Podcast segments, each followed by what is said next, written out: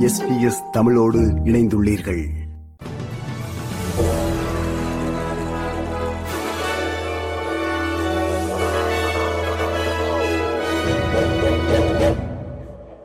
வணக்கம். இன்று அக்டோபர் முப்பத்தி ஓராம் திகதி செவ்வாய்க்கிழமை செய்திகள் வாசிப்பவர் ரேணுகா துரைசிங்கம். ஹமாஸ் இஸ்ரேல் இடையேயான போர் தீவிரமடைந்து கொண்டே செல்கின்ற பின்னணியில் காசாவில் ஏற்பட்டுள்ள அமைதியின்மை குறித்து பிரதமர் ஆந்தனி அல்பனீசி மீண்டும் தனது கண்டனத்தை வெளியிட்டுள்ளார் அங்கு ஏற்படும் ஒவ்வொரு உயிரிழப்பும் ஒரு சோகம் என பிரதமர் தெரிவித்தார் It is important that we recognise that the attacks from Hamas on Israel are worthy of absolute condemnation in an unequivocal way. Uh, it's also important uh, to recognise that Israel has a right to defend itself, but how it does that matters.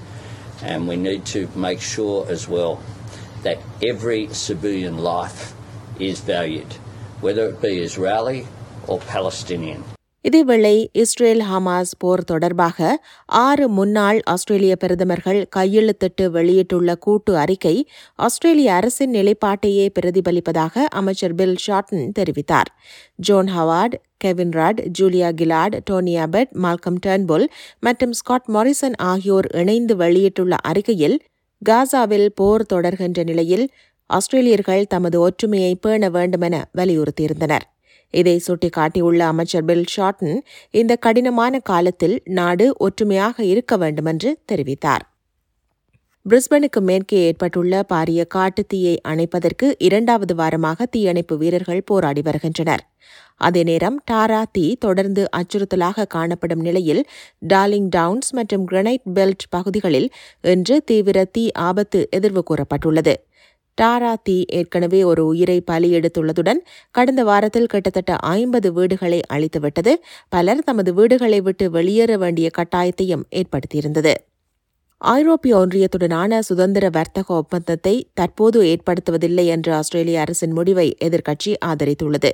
ஆஸ்திரேலிய வர்த்தக அமைச்சர் Don ஃபரலுக்கும் ஐரோப்பிய ஒன்றிய பிரதிநிதிகளுக்கும் இடையிலான பேச்சுவார்த்தை முறிவடைந்ததாகவும் ஆஸ்திரேலியாவின் நன்மை கருதி முன்மொழியப்பட்ட ஒப்பந்தத்திற்குள் செல்லவில்லை எனவும் அமைச்சர் டான் ஃபரல் தெரிவித்திருந்தார் இந்த முடிவை தாம் வரவேற்பதாக எதிர்க்கட்சியின் வர்த்தக விவகாரங்களுக்கான செய்தி தொடர்பாளர் கெவின் ஹோகன் ஏபிசியிடம் தெரிவித்தார் I do agree the government walked away from this deal. I think they should have. Um, the quotas they were offering on beef, sheep meat, um, sugar um, were just not good enough. In fact, they were lower than what they'd previously offered countries like Canada and um, New Zealand. ஆஸ்திரேலியர்களிடையே ஜனநாயகம் தொடர்பிலான திருப்தி குறைந்துள்ளதாக புதிய ஆய்வு முடிவு கூறுகின்றது. ஆஸ்திரேலிய தேசிய பல்கலைக்கழகத்தால் வெளியிடப்பட்ட ஆய்வு முடிவின்படி எழுபத்தி ஏழு சதவீத ஆஸ்திரேலியர்கள் மட்டுமே ஜனநாயகம் தொடர்பில் திருப்தி அடைந்துள்ளனர். இது இரண்டாயிரத்தி எட்டில் எண்பத்தி ஒரு சதவீதமாக காணப்பட்டிருந்தமை குறிப்பிடத்தக்கது. இத்துடன் எஸ்பிஎஸ் தமிழ் ஒலிபரப்பு வழங்கிய செய்தி நிறைவு பெறுகின்றது.